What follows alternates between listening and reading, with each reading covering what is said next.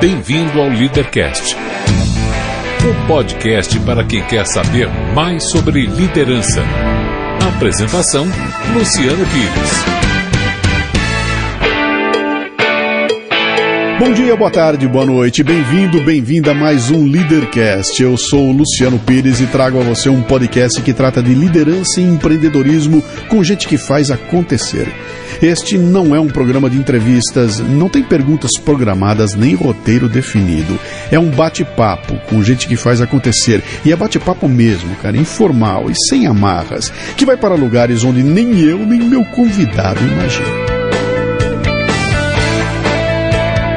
Hoje converso com Andréa Sebem, psicóloga intercultural que tem uma visão fascinante sobre o jeito de ser do brasileiro e os desafios de integração entre as culturas deste mundo globalizado.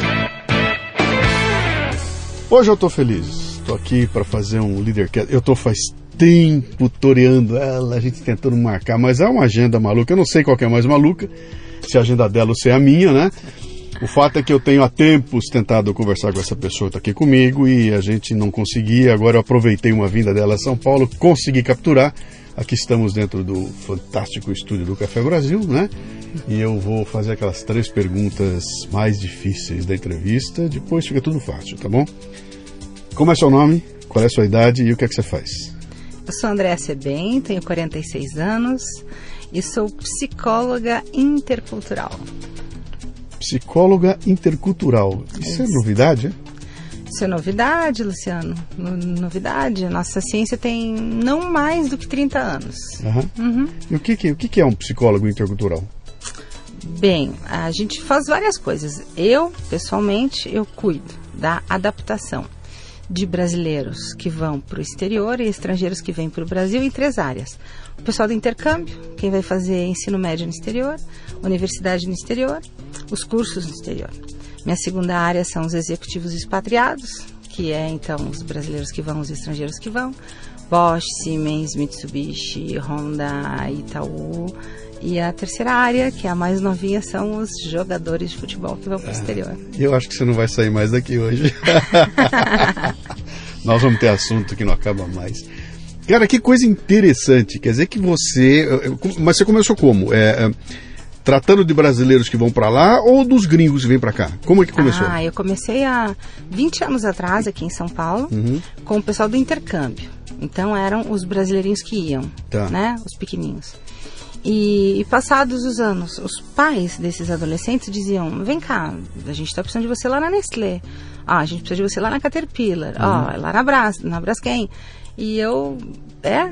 Por quê? O que, que tem lá? Expatriados. Eu, meu, o que, que é isso, expatriados? 20 anos atrás era quando começou aquela loucura do, do Brasil mandar gente para lá, trazer gente para cá. Começou aquela. É, mas eu. eu Faz 20 eu, anos isso, né? É, é, mas naquela época, os meus primeiros 10 anos foram com adolescentes. Uhum. Só com adolescentes. Sim. E os pais faziam esses alertas, né? Sim. Mas eu não, nunca me ligava, assim, enfim, né? Uma carreira, cada carreira tem a sua etapa. Mas lá por 2007, eu expatriados, o que, que é isso? São. A resposta que eu recebi foi muito engraçada. O cara falou: é, gente, é que nem high school, só que eles são velhos e tem barba na cara. Porque incomodam igual, tem, sofrem igual. Eu falei: tá bem, vamos lá, vamos tentar.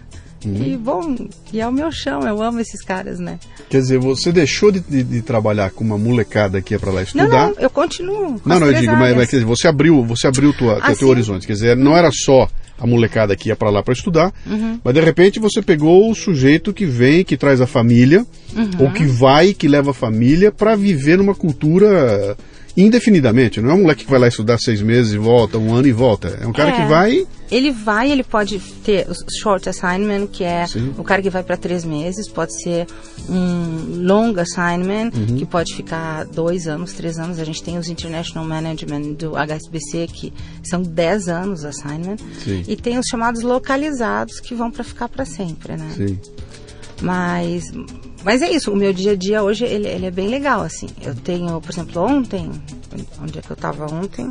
Eu estava no salão do estudante, né? Uhum. E na Expo, que teve, são as duas maiores feiras de intercâmbio. Então ontem eu estava com adolescentes palestrando, né? Sim.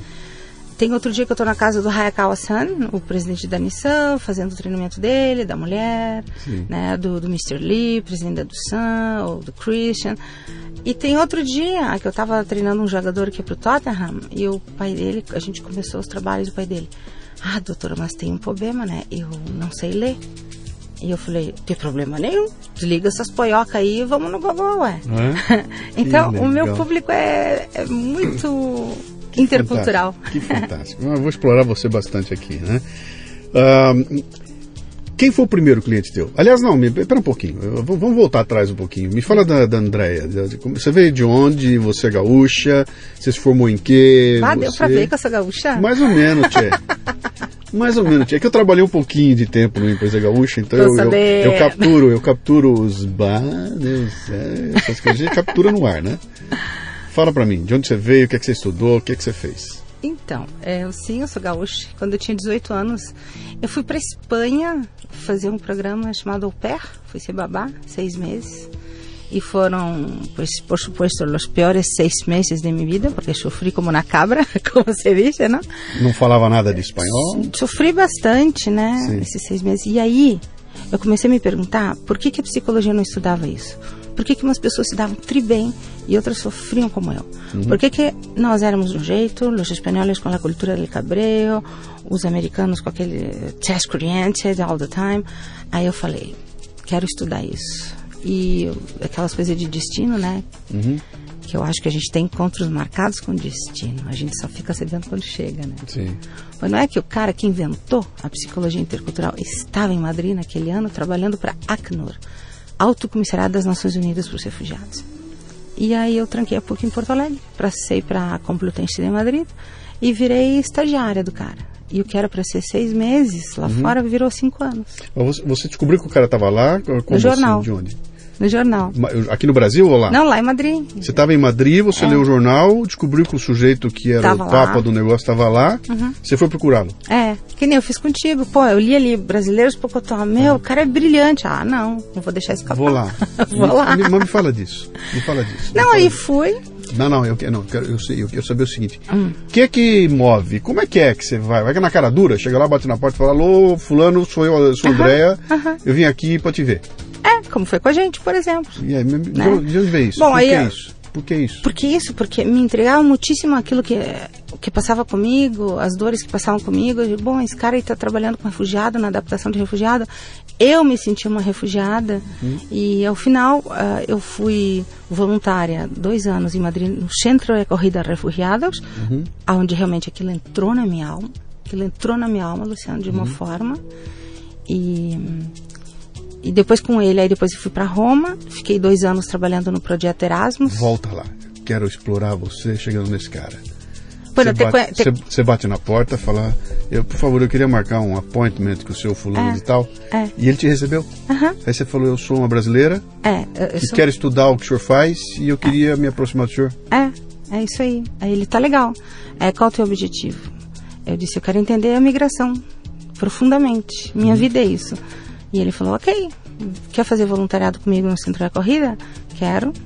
E aí eu comecei, e aí a literatura que estava naquela época, Luciano, coisa linda, estou falando de 1979, uhum. se chamava Psicologia das Nações. Sim. Né? Eu estive com ele depois em 1994 no 23º Congresso Mundial de Psicologia Aplicada.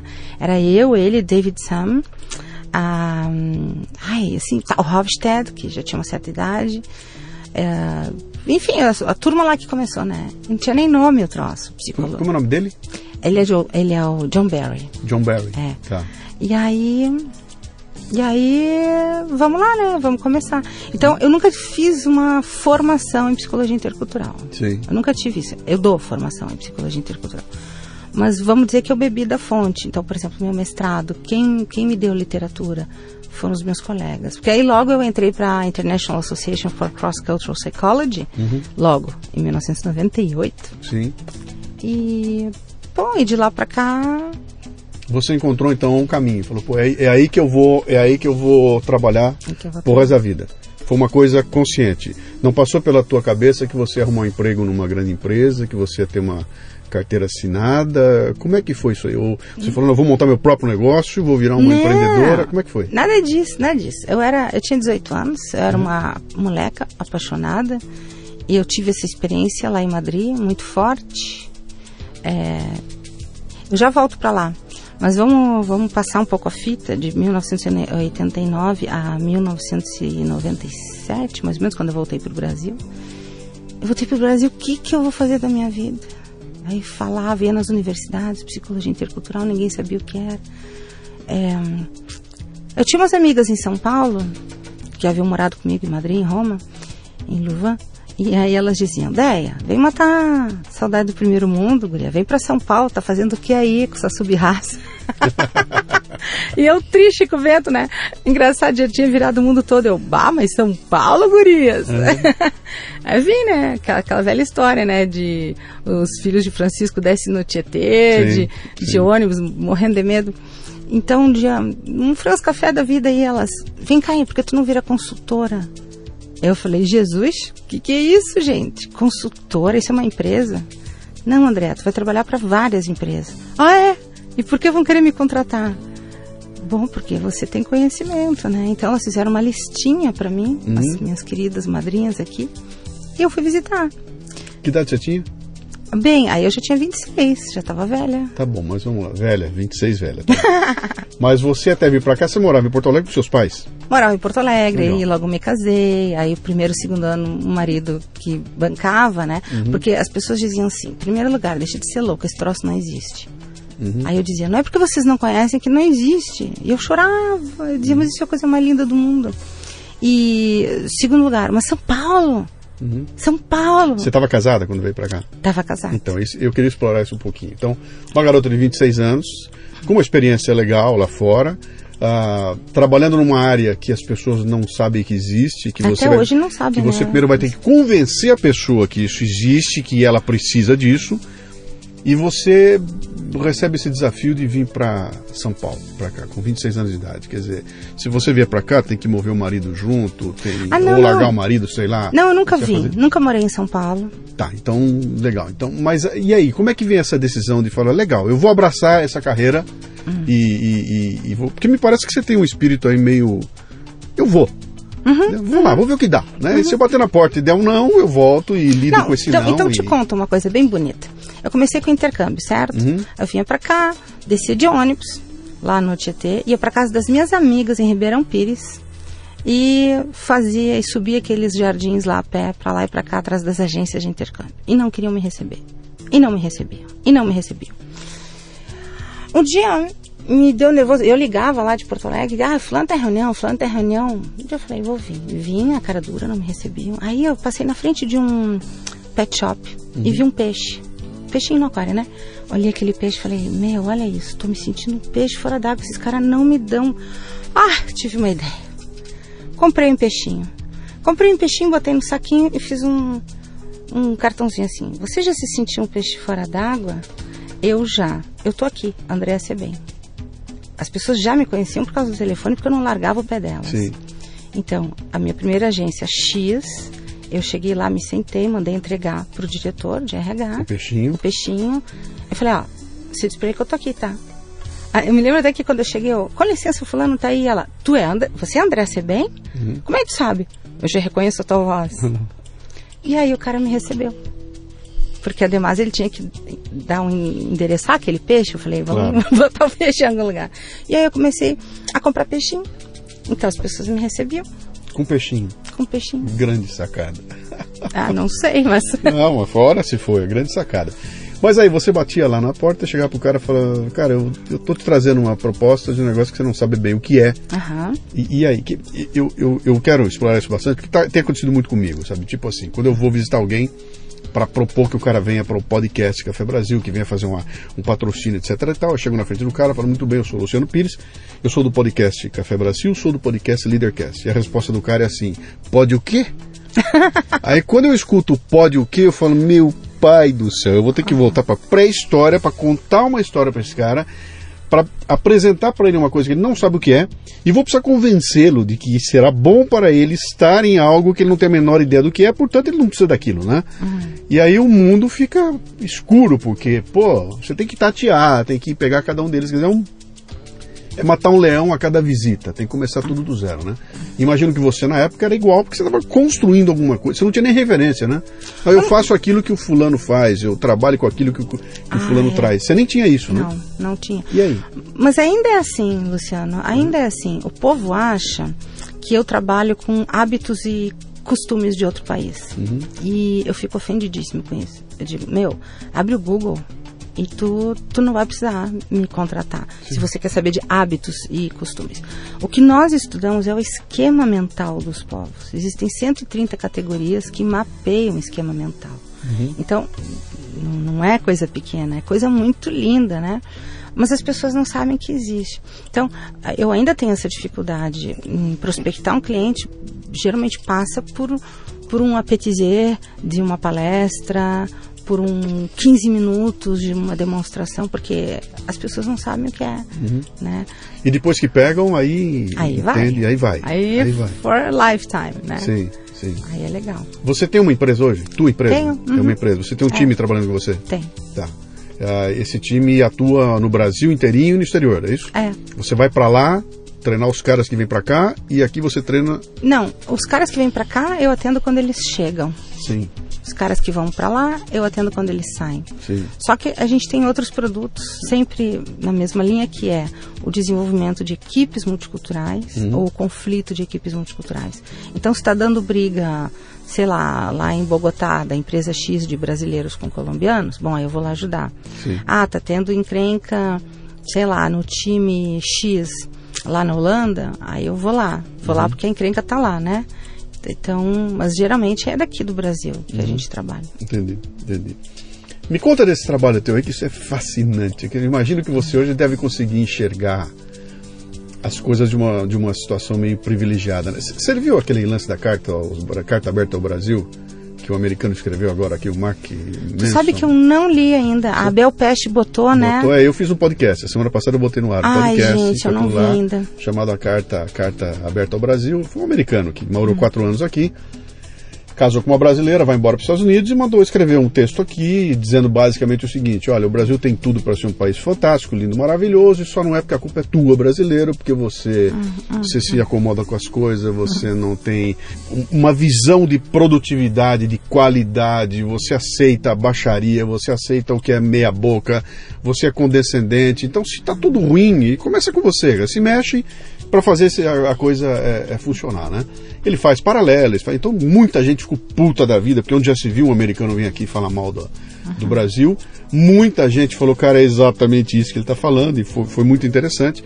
Eu montei um programa inteirinho com a carta dele, mas eu trouxe mais uma porrada de coisas para dizer o seguinte: olha, o que esse cara está falando não é novidade nenhuma. Uhum. Isso é falado no Brasil há séculos. Você vem falando isso há um monte. Anos, eu né? falei, inclusive, eu tenho isso falado há muito tempo, dessa questão da mudança cultural.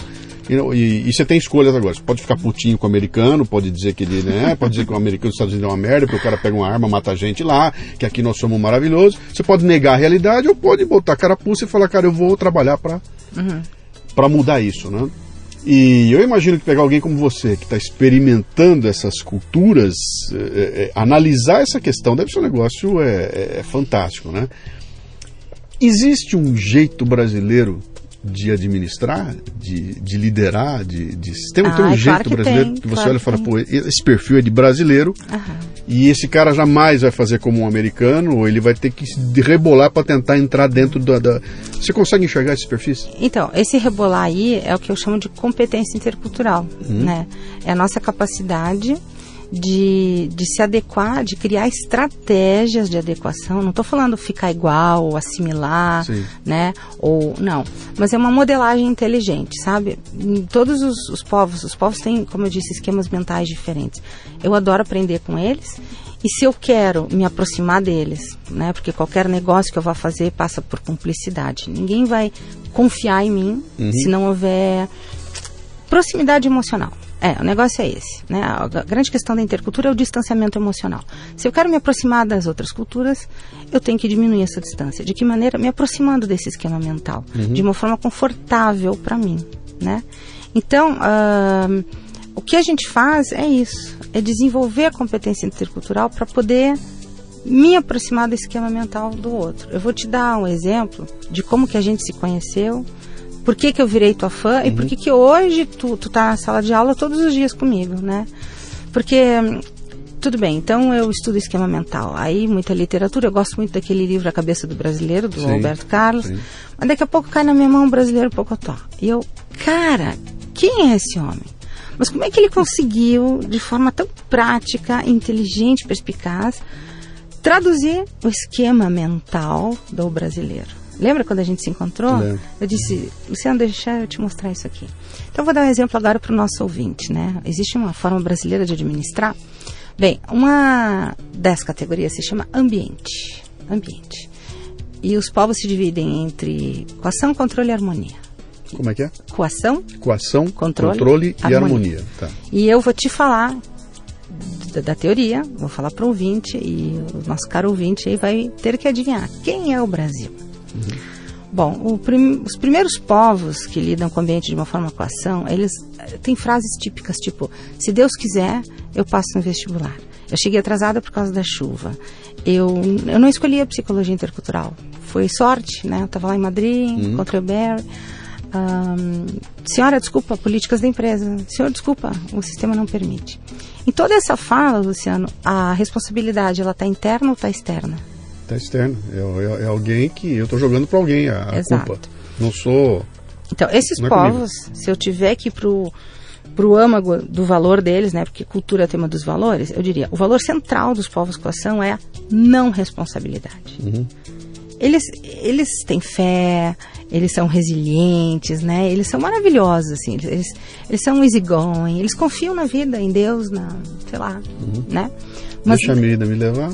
É, a vida leva eu. Mas a responsabilidade realmente é um troço assim que não tá no esquema mental, no mindset desse povo. Uhum. Aliás, eles até se irritam, esses povos, quando tu, tu pedes para eles, né? Uhum. Que povos são esses? Dá um exemplo para mim. O brasileiro não, segurei que agora eu vou dar o contraponto. Ah, tá. Né? Tô, você tá vendo que eu tô aqui? tô subindo na mesa aqui já.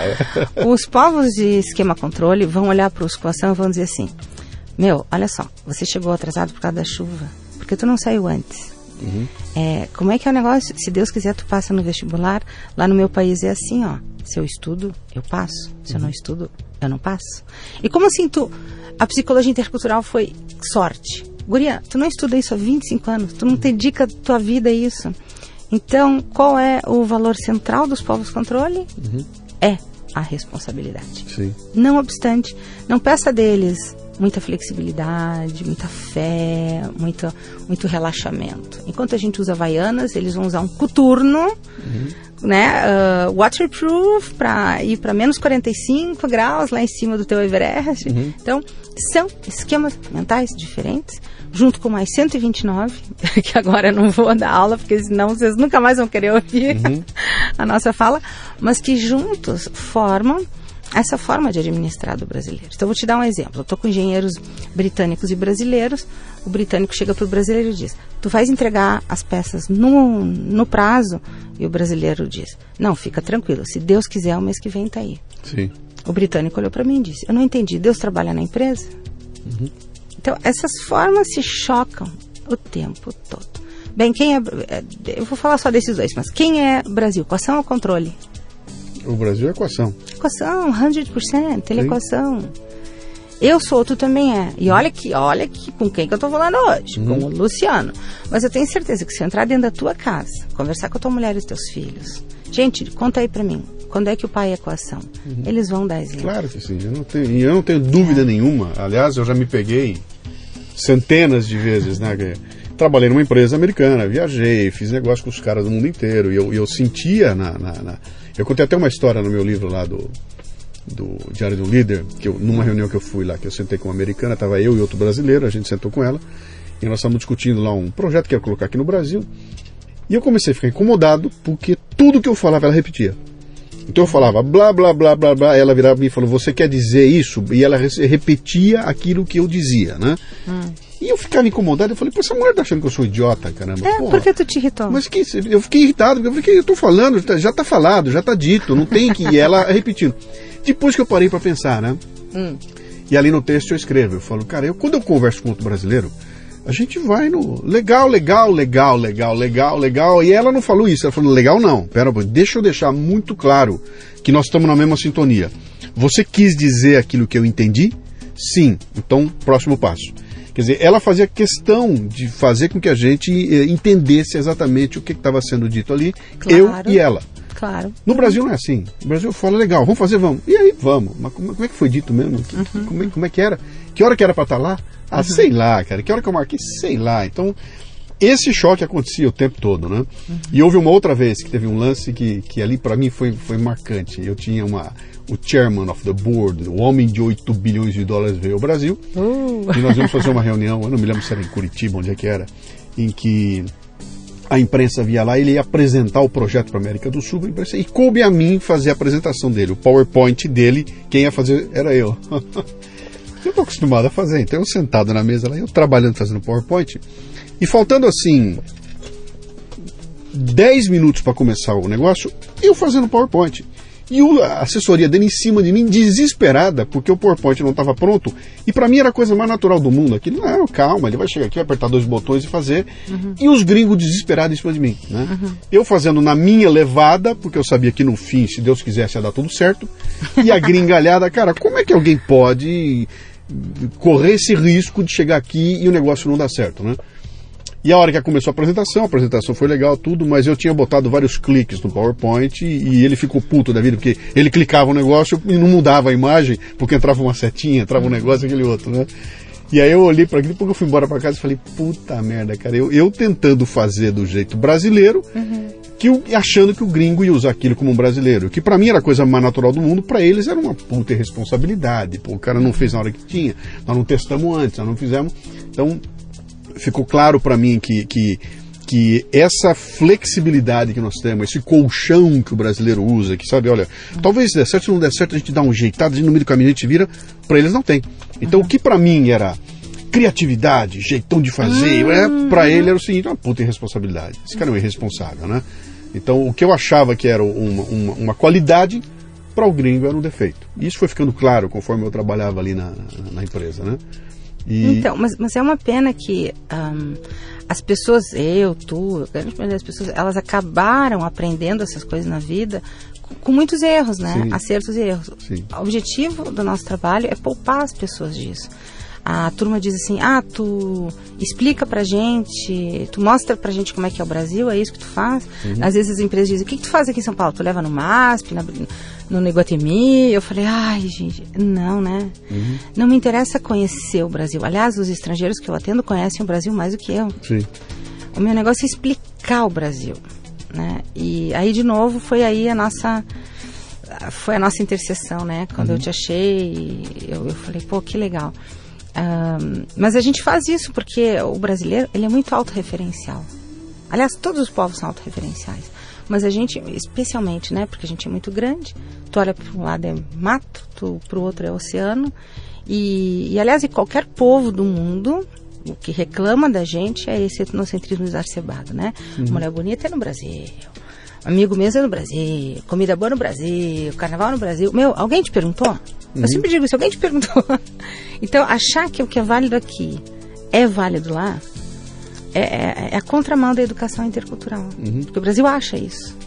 Mas não tem também uma história de que o brasileiro é o único povo que mete a boca no seu próprio país eh, de forma violenta na frente de qualquer estrangeiro e chega lá fora e, lá no Brasil é uma merda, lá é tudo ruim. Sim, mas isso, isso são coisas diferentes. Uhum. Uma coisa é o etnocentrismo, de, de ser autorreferencial e, por exemplo, frase típica do brasileiro em qualquer lugar do mundo. Bah, que gente esquisita. Sim. Nossa, que gente estranha credo o que, que eles estão comendo. Eu sempre digo, o Brasil, o mundo inteiro é estranho, nós somos os bonitos. Uhum. O mundo inteiro é diferente, nós somos uma regra. Isso é etnocentrismo, ponto. Uhum. Agora, nós não somos ufanistas, nem patriotistas, nem nacionalistas. Os nossos irmãos americanos são etnocêntricos, ufanistas, patriotistas, nacionalistas, né? uhum. né? Aí dá, dá aquele coquetel lá que todo mundo conhece. Sim. Então, o brasileiro, ele mete pau nele, sim, mas quando ele vai ao redor do mundo, ele se agarra na bandeira brasileira e não sei o que, que dá nele, que ele resolve exercer a cidadania quando está lá fora, né? Uhum. É, esses dias um, um brasileiro na, na Singapura, eu achei tão engraçado, ele disse, brasileiro quando tá no exterior é que nem o porquinho da Índia, anda tudo em bando. Sim. não é? é? Japonês é assim também, não é? É. Japonês é assim também, vai tudo em bando pra lá e pra cá, né? Vai tudo em bando. Me fala uma coisa, qual, qual é a maior dificuldade que você encontra? Chegou um coreano aqui. Hum. E eu peguei o coreano não foi por acaso, porque eu acho que o asiático hum. deve ter muito mais barreiras para se, uhum. se adaptar. Sem saber, não conheço nada, hein? Uhum. Pelo que eu vi, pelos contatos que eu fiz, eu imagino que um asiático tem muito mais dificuldade para se integrar a uma, uma cultura brasileira do que teria um americano, do que teria um inglês, do que teria um, um europeu, né? Até por proximidade cultural, né? Entra um coreano aqui, daqueles bem, bem coreano, né? Hum. E você vai ter que explicar o Brasil para ele. Fala, Bom, para começo de conversa, já, já que tu falou em Coreia e Ásia, né? De todos os meus irmãos asiáticos, os coreanos são conhecidos como os latinos da Ásia, uhum. né? Então, vamos dizer que são os mais fáceis para nós e que os, são os que teriam menos dificuldade, porque uhum. eles são mais mais latinos entre aspas, né? Mas uh, todos esses povos têm esquemas mentais completamente diferentes dos nossos, praticamente opostos. Então, e, e, também são povos muito etnocêntricos. Uhum. A Coreia é muito etnocêntrica. O que, que acontece quando dois etnocêntricos se bicam? Se encontram, se bicam. Sim. Né? Porque a referência sou eu, a referência é tu. Então, uh, ultrapassar isso para eles, poder se adequar um pouco mais ao mindset do brasileiro, isso é muito sofrido. Por exemplo, a Coreia é um, é um país cheio de punições, cheio de regras, regras, regras, regras. Singapura, Singapura é proibido andar pelado em casa. Me explica essa. Dentro de casa? É.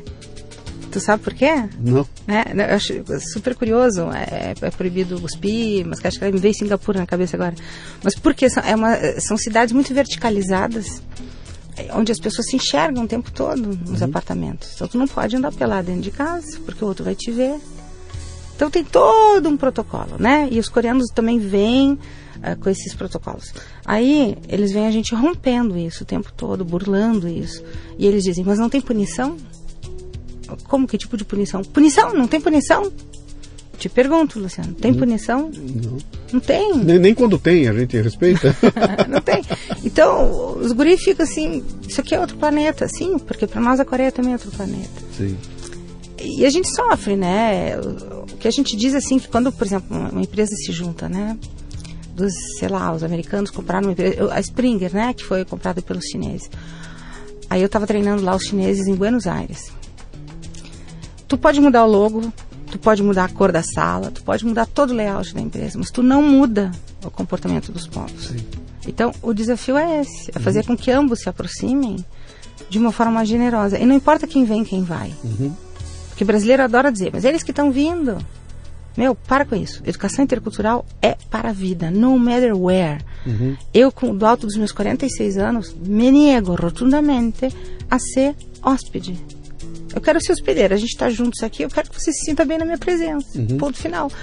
Tu poderia pensar, não, mas ela é minha visita. Não, não, tu é minha visita, uhum. na minha presença. Então, é, desenvolver isso aqui no Brasil, com quem está vindo, eu acho bem importante. Até porque é, isso vai te permitir é, é, é entender a expectativa de quem está na tua frente, né? Aham. Eu vou abrir a boca para falar com você. Aham. Se eu não tiver a menor ideia de o que é, que é a tua expectativa, o que, que se passa na tua cabeça, eu vou falar aquilo que eu acho que está certo ou não. E daí, para ter um conflito, é dois pitacos, né? Eu, eu me lembro, a, a, a gente a, não precisa ir muito longe quando você fala essa questão das culturas, né? A empresa que eu trabalhava comprou muitas empresas uhum. e ela cresceu por aquisições no mundo inteiro e aqui no Brasil também comprou várias empresas aqui no Brasil.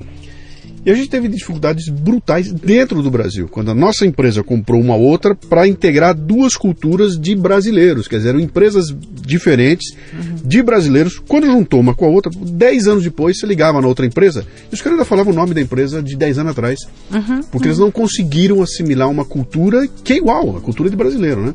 Agora imagina quando você leva isso para Argentina, para outros países aí, a coisa deve ser mais complicada ainda. Mas tu tocou num, num ponto interessante aí para o ouvinte saber, né? A gente sempre pensa que o, o treinamento intercultural, as dificuldades interculturais são dentro do âmbito internacional. Mas a gente também trabalha na adaptação de brasileiros dentro do país, Sim. os chamados advenas. Né? Então, por exemplo, vou dar o meu exemplo pessoal. É, você né? vive no outro planeta. É... Então, o planeta que você vive lá é, é, outro, né? É o planeta gaúcho, né? É. Planeta... Não, melhor ainda, eu moro em Florianópolis, né? Ah, você mora em Floripa? Eu moro em Floripa, Puta então vida. é outro mundo ainda. É. Mas, um, olha só, eu morei na Espanha, na Bélgica, na Itália, nos Estados Unidos e Canadá. Sabe o lugar mais difícil para mim de adaptação até hoje? Florianópolis. Floripa. Floripa, me deixa louca? É? É, e tudo bem, não tem vergonha de falar. É minha, minha, tem minha até um idioma estranho lá, né? É, se tu quiser, eu já posso falar manezinho também. Fala manezinho. É coisa um mais bonitinha. Aí, porque assim, eles são muito tititi, sabe? Sim. Aí assim fica difícil, porque a cidade é um pouco pequena e tal, o mercado um pouquinho estreito, né? Sim. Eu também não sou muito do peixe, sou mais da carne. Mas enfim, é, é isso, a intercultura, Tá. ela é para a vida. Eu, eu gostaria de deixar essa mensagem na nossa conversa. Tu quer, Não. sei lá, eu digo para os meus engenheiros da Embraer, estão indo para onde? Mauritânia, beleza. Tu queres te adaptar na Mauritânia. Como é que tá a tua relação em casa? Com a tua mulher. Porque tu dorme com teu principal conflito intercultural toda a noite. Intercultura é isso. Ah, eu sou tri-intercultural, eu tenho 30 passaportes e 170 países. Ehm, isso não me diz nada. Tá, por exemplo, uma empresa gaúcha nos chamou para treinar o CFO deles. Ok, de onde ele é? Alemanha. Quando é Chief ele... Financial Officer. Eco. Aí, de onde ele é? Da Alemanha. Quando é que ele chegou? Há dois anos. Dois anos. Sim. Por que eu vou treinar o homem que está dois anos no Brasil? Porque ninguém aguenta a cara dele. Então, ah, eu chego no dia do treinamento, cavaleiro, o senhor já morou fora? Eu já, nem sei o que eu estou fazendo aqui. Eu morei na Suécia, morei na Alemanha, morei na China, morei não sei o que, rarará. eu, bah, que legal. E uma pergunta importante, cavaleiro, depois dessas migrações belíssimas, você se tornou mais humilde, mais elegante, mais Você fala isso pra ele? Eu falo. Bom, tá certo. Que é um alemão, né? É. É, dá pra falar pra um alemão isso. Se falasse com um brasileiro, acho que você ia arrumar uma encrenca. Não, via de regra eu vou falando. Eu vou falando, É. mas onde eu queria chegar é que lá pelas tantas eu disse, e tu tá feliz em Porto Alegre? E ele, eu tô muito bem. Eu sou tu, amigão, porque a torcida do Inter e do Grêmio estão de saco cheio. Uhum. Então, esse cara, ele é internacional, ele não é intercultural. Sim. E, e geralmente as pessoas pensam, não, mas esse aqui já morou no raio que parta. Tá, mas o cara é uma anta, é uma céfala. Sim. Sabe que nós tivemos aqui um cara que veio para tocar uma fábrica em Sorocaba, um americano. Hum. Ele ficou sete anos no Brasil e voltou para casa sem falar português. Pois é, guri, Sete anos Isso- isso é comandando uma isso é um operação e voltou para lá sem falar português e se negava a falar. E você sacava que o cara não queria estar aqui. Quer dizer, como é que você vai conduzir um, um business só na chicotada, só na porrada, né? E aí eu montei uma apresentação chamada Doing Business in Brazil, que eu comecei a levar para esses caras. Então os caras iam fazer alguma coisa, então vinha um grupo aqui para querer investir no Brasil, ah, eu, eu levava lá para mostrar para eles. E a história ali era a seguinte, era esqueça tudo que você conhece sobre fazer negócio na tua terra e vem entender como é que a coisa funciona aqui. E aí na hora de mostrar um empreendimento brasileiro, eu botava o carnaval e, e quebrava os caras no meio quando eu mostrava o carnaval e falava muito bem, vocês estão olhando isso aqui e para vocês isso aqui é uma grande festa onde as pessoas vão se divertir e vão fazer o maior espetáculo da terra. Olha o, o centrismo aí, né? E aí, quando eu começava a contar as regras do carnaval, cara, tem sete categorias e tal, os caras têm uma hora, 65 minutos para passar. Se levar um minuto a mais, um minuto, perde ponto, perde ponto, perde ponto. Perde ponto. Eu falei, cara, isso aqui não é uma festa. Isso aqui é um puta de um negócio seríssimo, onde os caras têm uma chance de entregar direito. Só tem essa chance. Se errar, acabou, só no ano seguinte, né? E aí os gringos ficavam enlouquecidos, porque eles não faziam a menor ideia de que aquilo era uma competição muito séria, para eles era uma festa, era uma diversão. E aí eu trazia o outro lado e falava o seguinte, muito bem, vamos ver agora quanto esse pessoal está ganhando para fazer isso. Nada, eles estão pagando. né? Qu- Quanto, co- como é que é a relação de, de hierarquia e chefia? Cara, não tem. Esses 3 mil caras que estão na rua, quantas vezes eles se encontram ao longo do ano? Cara, 3, 4, 5. Esse cara comprou essa fantasia pela internet. E, pá, pá, e aí ficava claro que eles estavam lidando com um tipo de gente que é movida por algum outro tipo de coisa que não simplesmente uma coisa assertiva, sabe? Olha, você tem que fazer 10, se fizer 10, eu te pago 8, tá resolvido. No Brasil não é assim, é uma outra história, né? E os caras ficavam em. em- cara, eu não fazia a menor ideia que era essa coisa, onde eu tentava mostrar para eles a diferença que existia e dizia para eles o seguinte: fala, cara, a regra número um para você vir para o Brasil: comprou a operação aqui, não bote um gringo para tomar conta da operação no dia seguinte. Sabe, bote, bote, o, bote, bote do lado dele um, um, um capataz brasileiro e faça o gringo aprender com esse capataz brasileiro como é que a coisa vai funcionar, porque a dinâmica é completamente diferente, né? Isso com a escola que eu tinha na, na empresa lá, né? E anteontem eu fiz uma palestra numa empresa brasileira, que também foi comprada por uma americana, e os caras falaram, falaram, aconteceu uma coisa, cara, botaram um gringo aqui, caiu tudo, deu tudo errado, e aí trouxeram um latino-americano.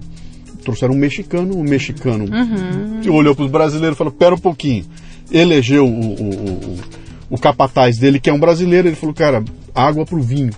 Porque houve uma, uma percepção melhor do que era essa diferença, né? Essa história é fascinante, mas eu queria eu queria ir para um outro Não, caminho eu- aqui com mas eu acho que deve ser uma delícia te escutar. Já vou fazer o convite no ar aqui para todo mundo vai ficar testemunha que a gente tem que subir no palco juntos, Luciano. Vamos, vamos, opa. Porque a forma com que você ilustra a tua experiência, teu know-how acumulado, isso é muito legal, muito É, legal. o que a gente aprendeu ali na, na, na pauleira, né? Aham. Mas deixa eu falar uma coisa pra você aqui. Nós, nós estamos agora num. Vo- Você passa. Quanto tempo você passa no Brasil no ano? Muito tempo no Brasil? Não, a maior parte é no Tá, Brasil. tá. Então você está aqui e você está vivendo é, é, este momento que nós estamos vivendo no Brasil aqui agora. Que é o momento dessa percepção de crise, é o momento em que a gente está pagando uma conta, é o momento em que nós estamos aqui todo mundo ah, perdido, é o momento em que a imagem do Brasil lá fora me parece que está um pouco Prejudicado. prejudicada, porque houve uma série de promessas de que a gente era a bola da vez, de repente não é a bola da vez, coisa nenhuma. E coisas do tipo vai acontecer a Olimpíada, o rio tá sujo, o mar tá um horror, tem a zica, tem o não sei o quê, pá, pá, pá, corrupção, roubo, etc e tal, e nós estamos então enfrentando um momento em que o cara olha e fala, brasileiro, cara, o que, que esses caras têm para ensinar para nós aqui, né? E eu tinha lá uma experiência muito legal, que essa que eu queria é, bater com você, essa questão toda da- de- dessa, dessa, dessa percepção do brasileiro. Ah, eu ia para as reuniões nos Estados Unidos e chegava nas reuniões lá, entrava lá, mostrava o processo nosso aqui. E a gente aqui, você sabe como é que é, cara? É, o que, que é para fazer? É para construir esse, esse, esse, esse estúdio. Uhum. Deixa comigo. Eu vou construir em quanto tempo, cara? Quanto tempo leva? Ah, leva seis meses. Tá legal. Eu vou fazer em três meses. Quanto custa? Custa 100. Eu vou fazer por 40 e sai da frente. E aí eu faço. Boto o bicho em pé, maravilha. Quando você tá aqui, puta, que legal, que bonito, que maravilhoso. Deixa eu ver a planilha. Que planilha? é bem assim. Deixa eu ver o orçamento. Que orçamento, cara? Não era para fazer? Não tá pronto, não ficou legal, então não me enche o saco, né? É, e a gente chegava nos Estados Unidos com isso. Então, a apresentação da empresa, todos os marketing do mundo inteiro reunidos, vão mostrar como é que funciona. Então, olha, que a papai, a gente chegava lá com uma simplicidade. Cara, no Brasil, isso que vocês aqui levam 12 steps para fazer, nós fazemos com 4 steps no Brasil. Por quê? Porque a gente lá corre muito mais risco que vocês. Vocês aqui mostram para advogado. A gente não tem advogado coisa nenhuma. Se der errado, a gente se vira lá. Pá, pá, pá, pá, né? E os gringos ficavam o tempo todo assim: Wow, great! You are the man! Great!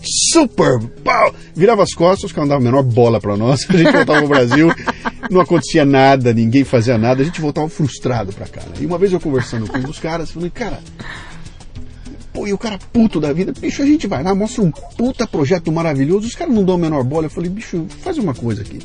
Se a gente estivesse fazendo reunião no Brasil e viesse um paraguaio e fizesse uma apresentação para nós igual aquela que nós fizemos para os americanos, o que, que você faria com o paraguaio? Você ia dizer para ele, cara, muito bem, muito legal, lindo, maravilhoso, deixa esse índio embora que nós É, vamos resolver diria, a nossa vida. hasta nunca, muitas gracias. Então eu falei, cara, é, é a mesma coisa. Então nós somos os Yanomamis e entrando dentro daquela cultura maravilhosa e eles olham para nós e falam, "Bem, quem é que esses índios quer aqui, né? Então havia essa, essa questão da gente lidar o tempo todo com essa percepção de que nós somos os tais e chegava numa cultura que falava, tais coisa nenhuma. Esses caras estão contando um monte de história, eles, uma hora eles vão quebrar a cara e ninguém vai poder... é, é, consertar. Portanto, eu- não vou adotar nenhum processo deles, porque é um processo que envolve uma margem de risco muito grande com a qual eles convivem. Nós aqui não podemos conviver com isso, não podemos nos dar o luxo desse negócio dar errado e quebrar. Mesmo que o histórico deles seja de nunca ter dado errado.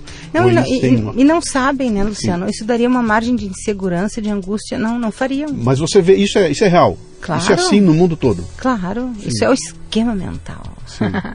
Isso é o que a gente chama de fraco e forte controle é incerteza ou flexibilidade e controle. Uhum. Tem povos que lidam com uma margem de flexibilidade enorme e com conforto. E com conforto. E outros não. É, hum, ai, deixa eu ver agora, me, me faltam exemplos, mas que, na verdade a gente vive no dia a dia, né? É, sei lá, um troço tolo, quer ver? Aí a gente foi pra Disney, entrou no Parque Universal, estacionou o carro cedinho, vamos brincar. Brincamos o dia inteiro. Na volta, cadê o carro? Sim. Você sabe como é que são os estacionamentos lá da Universal, né? Uhum. São, sei lá, oito prédios, cada um com 12 andares, cada um com uma cor, com um bicho, com um nome de filme. Meu, cadê o carro? A gente não sabe qual é o carro. Mas aí tem os telefonezinhos de SOS, né? Aí você liga. Olha só, perdi meu carro. Tudo bem, qual é a placa do carro? Então, não sei a placa do carro. Qual é a marca do carro? Eu também sei a marca do carro. Tá, qual é a cor do carro? Ah, isso eu sei, é branco. Ok. Que horas você chegou? Bah, eu cheguei na entrada, assim, eu acho que era 8h15, 8h30. Tá bom. Fica aí que o segurança tá indo te buscar. E veio a van, me pegou e me levou pro meu carro. Uhum. Quer dizer, do outro lado da linha, havia um americano pensando, mas escusa, quem é essa mente capta? Uhum mas o que é isso? Que me short mental, essa criatura não sabe o carro, a hora, a marca, nada, né? E não obstante, eu falei, o que, que é isso, esses, esses caras? Aqui é mágica. Uhum. Ele me manda uma van me buscar e me leva pro meu carro. Uhum. Então, é, são formas de viver. Mas né? legal isso, que você fala no, no, nosso esquema mental brasileiro é o seguinte, cara, eu estou entregue para Disney. Eu vim aqui para me entregar para Disney e eu não quero nem saber onde é que eu parei o carro, não vou ter, eu tô tão deslumbrado com aquilo que eu vou me entregar de corpo e alma. É. Garanto que você se divertiu muito mais que aquele gringo queria lá, entendeu? Porque você, cara, dane-se, que comer, sei lá onde eu vou comer, sei lá onde eu vou dormir, sei lá onde eu, vou... Eu quero me entregar de corpo e alma, que é uma coisa muito brasileira, né? Eu tenho uma outra história que eu conto no livro também, que um, um brasileiro saiu com o filho dele, foi para os Estados Unidos e o sonho do menino era assistir um jogo da NBA uhum. dentro de um, de, um, de um, ginásio legal lá. E eles compraram no Orlando Arena, uma coisa assim, lá para assistir o jogo. Eles estavam em Nova York. No dia anterior ao jogo, no dia do jogo, uma coisa assim, deu uma tempestade horrível lá. Deu, né, pararam os voos, eles não conseguiram voar para Orlando e perderam o jogo. Né? Então ele, como bom brasileiro, dancei, não vou conseguir estar tá lá, perdi o jogo, já era, já fui, acabou. Muito bem. Chega no Brasil, falou, cara, eu chego aqui no Brasil, entra um e-mail para mim da Orlando Arena. Seu fulano, o senhor estava com ingresso para o jogo, a gente reparou que o senhor não veio, o que, que aconteceu? Caramba. E ele responde, olha, eu não fui porque aconteceu uma coisa ah, perfeitamente. O senhor quer usar o seguro? E ele, que seguro? Olha que legal. o senhor, quando comprou o ingresso, tinha um seguro para esses casos. O senhor tem direito ao seguro. O senhor quer usar o seguro? Se o senhor quiser, o senhor recebe o dinheiro de volta. E ele, uai, eu quero. E ele usa o seguro e recebe um cheque no valor do ingresso que ele não usou. Né? Uhum. E aí você para para pensar falando o seguinte, cara, espera um pouquinho, né? Não é só que tinha um software capaz de determinar que o cara não foi, uhum. definir quem era o cara e disparar um e-mail perguntando para ele por que ele não foi. Havia uma outra preocupação de fazer com que esse cara usasse um direito que ele tinha que uhum. ele não sabia que tinha. Uhum. Ele não tinha a menor ideia que tinha um seguro lá. E os caras vêm, escuta, o senhor quer usar aquilo que o senhor não sabe que tem? E ele ficou encantado, ele falou, cara, que loucura. E eu fico imaginando numa outra cultura então, que o bicho o cara não sabe do seguro. Fica quieto, nem fala nada, cara. Deixa quieto que esse trouxa não vai usar e a gente ganha esse dinheirinho. Então, ó, nessa pequena história que tu conta, tem a ver com todo o papo que a gente teve até agora. A gente viu dois esquemas mentais se encontrando, que é a, a, a controle, Sim. né? Uh, o controle quando eu falo de ambiente e o controle quando eu falo de flexibilidade e controle, né? Uhum. Do, do fraco e forte controle e incerteza. Quando você junta esses dois, dá isso daí. Uhum. Dá o Canadian Trust System, dá uma série de protocolos que a gente vê nos outros países e que funcionam porque eles são assim. Uhum.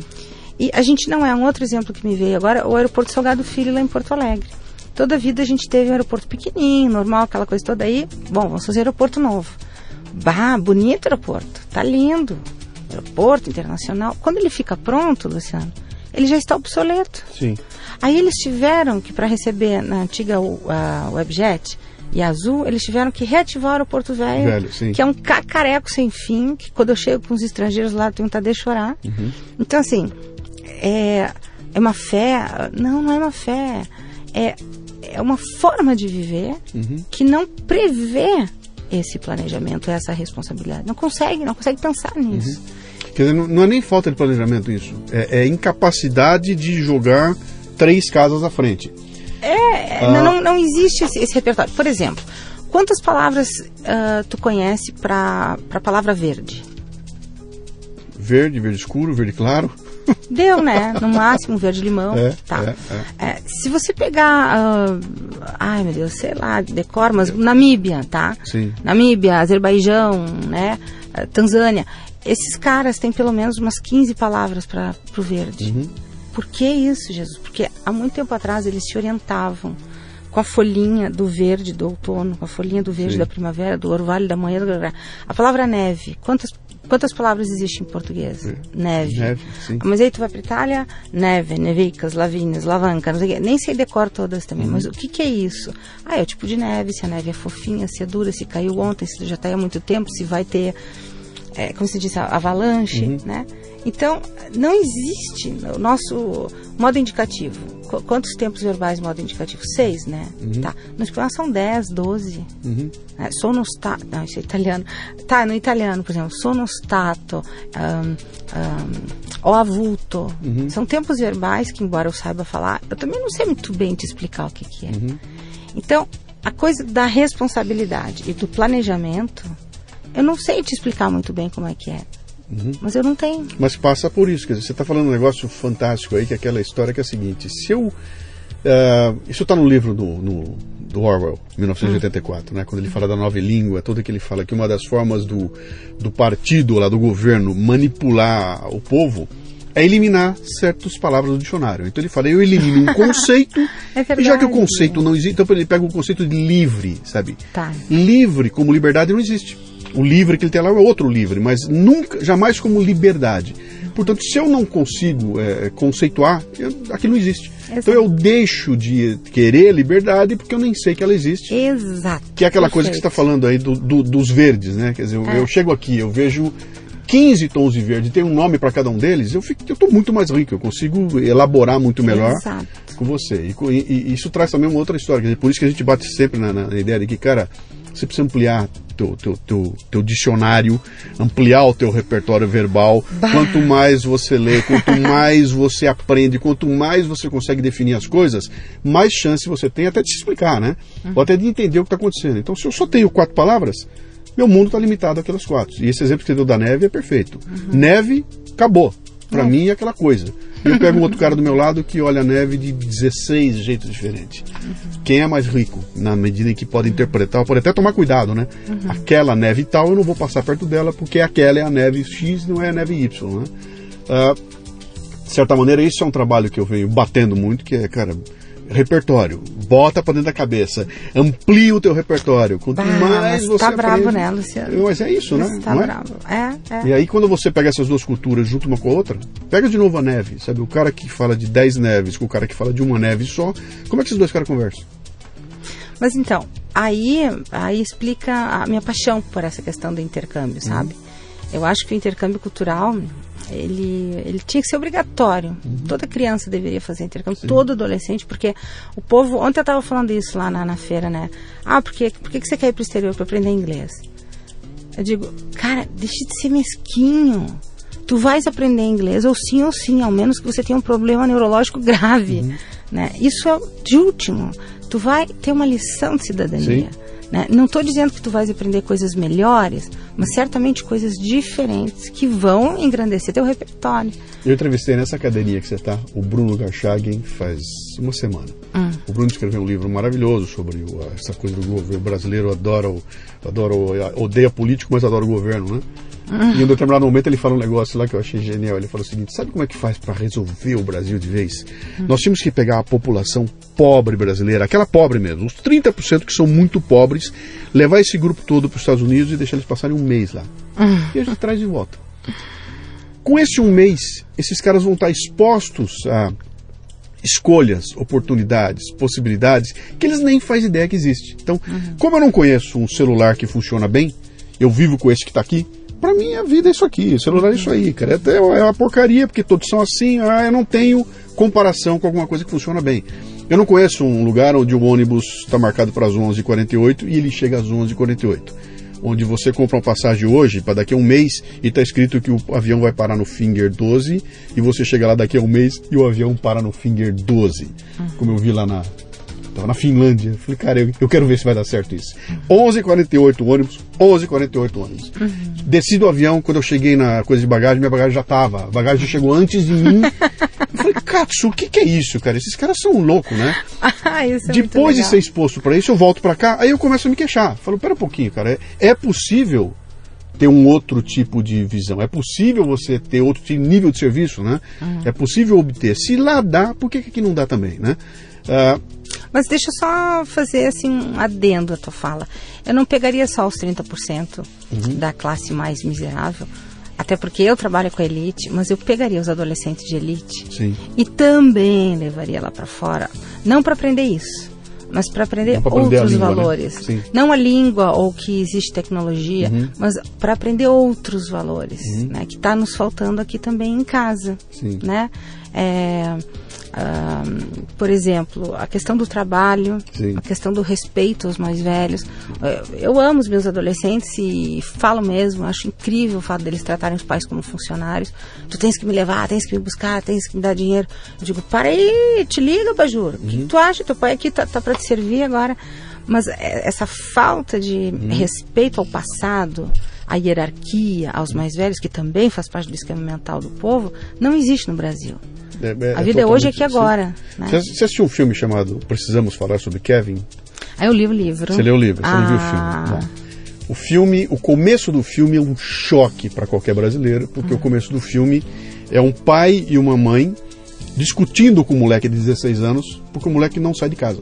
Uhum. Não vai embora de casa. E o pai e a mãe vem, e aí, cara, como é que é? Quando é que você vai sair? Uhum. E aí, tá se virando ou não? Arrumou teu trabalho ou não? Quando é que você vai embora daqui? Pronto. Quando é, é que você vai sumir de casa? E, e você vê aquela discussão e fala, cara, eu quero meu filho de 30 anos morando comigo em casa, eu, eu quero ele comigo em casa, eu quero minha filha comigo, eu quero. Uhum. O brasileiro tem essa coisa, né, do ninho, né?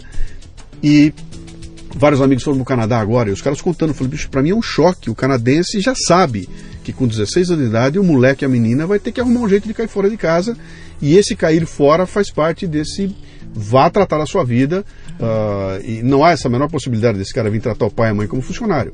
Uhum, a partir uhum. de amanhã eu tô por conta, eu vou ter que me virar. mas, né? mas, até em casa, uh, esse paternalismo, agora eu tô falando da nossa elite, sim, né? Sim. Que, de novo, são os meus queridos. Sim. Mas onde os pais os protegem de, de, uma maneira funcionalista. Tu quer ver? Tu pergunta para um adolescente, para eu mensurar o grau de maturidade do adolescente. Não sei, que, que idade tem teus filhos? 25 ela e 31 ele.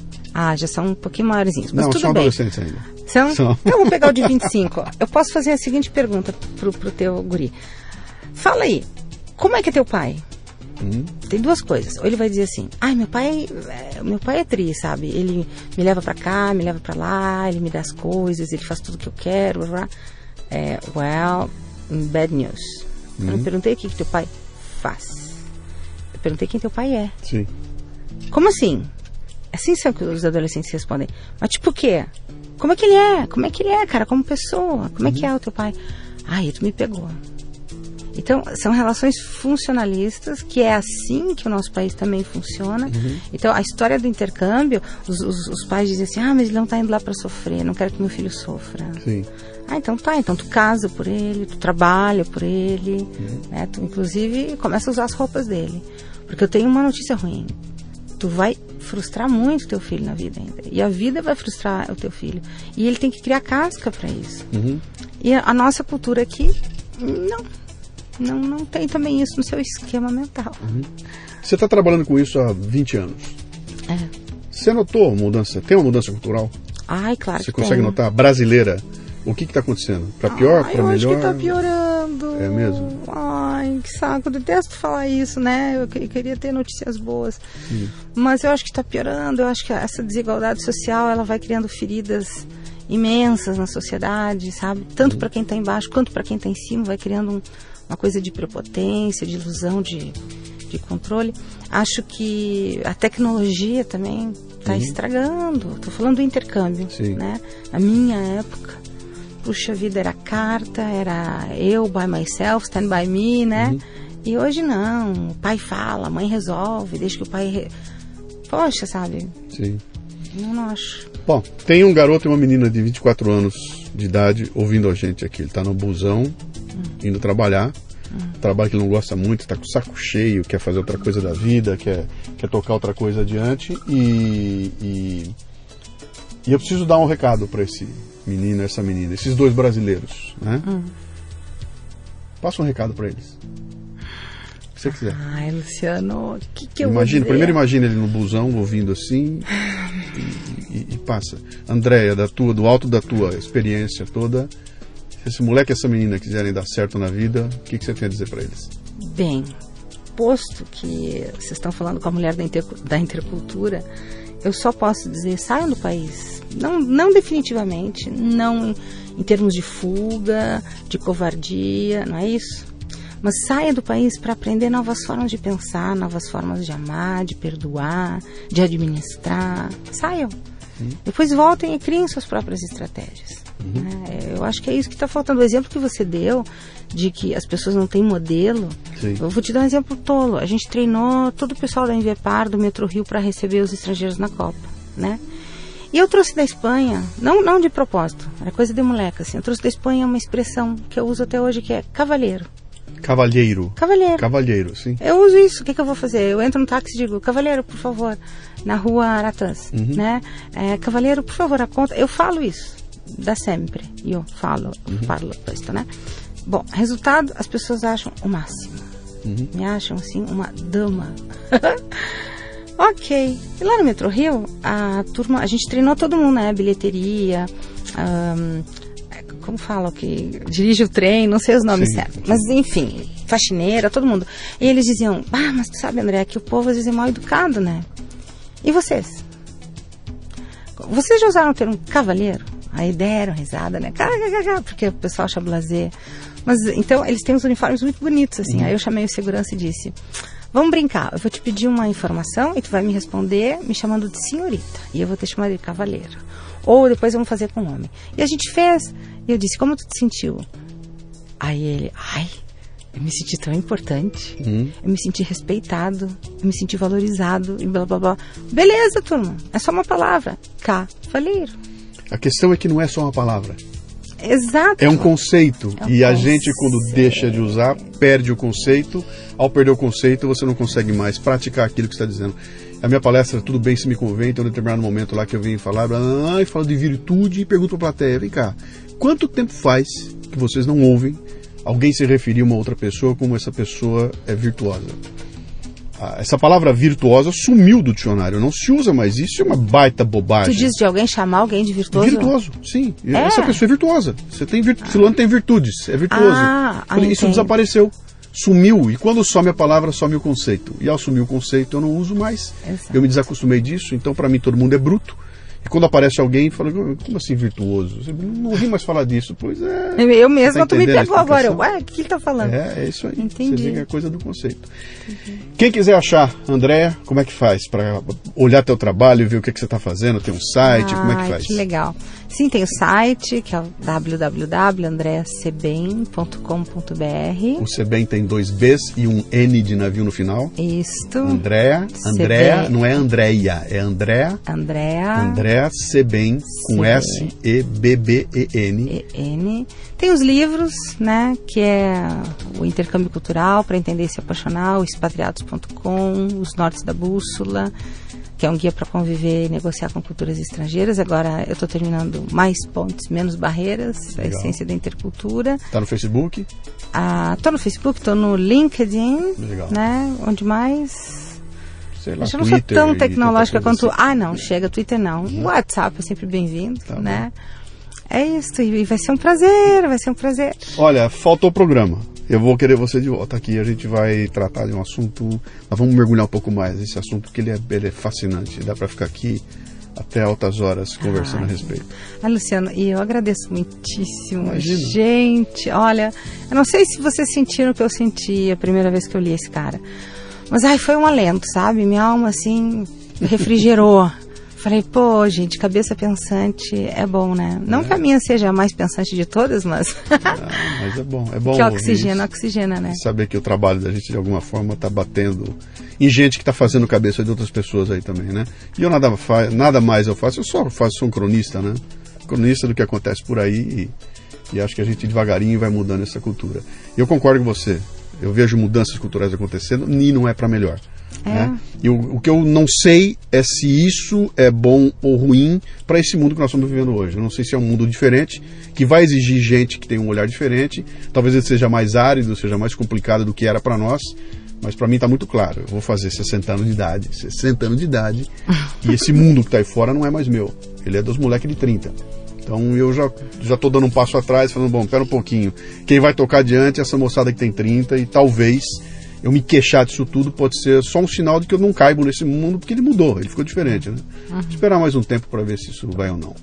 Obrigado por você ter vindo. Muito obrigada. Adorei, quero você de volta. Muito obrigada. Obrigada, gente, me ouvir aí, viu? Beijo, Beijo carinhoso. Beijo. O Leadercast chega até você com o apoio da DKT do Brasil, que possui a maior linha de preservativos e géis lubrificantes do país, com a marca Prudence. Além disso, a empresa se orgulha de contribuir com a DKT Internacional, que mantém 21 programas de marketing social em 19 países. Quando você compra um produto da DKT do Brasil, está ajudando a financiar projetos de planejamento familiar e prevenção às doenças sexualmente transmissíveis no Brasil e no mundo. Visite o facebook.com/dkt Brasil. Na hora do amor, use prudência. O Leadercast é lançado por temporadas e já temos dezenas de entrevistas publicadas. Para livre acesso a todas as temporadas completas, você precisa ser assinante da Confraria Café Brasil. Saiba mais acessando leadercast.com.br.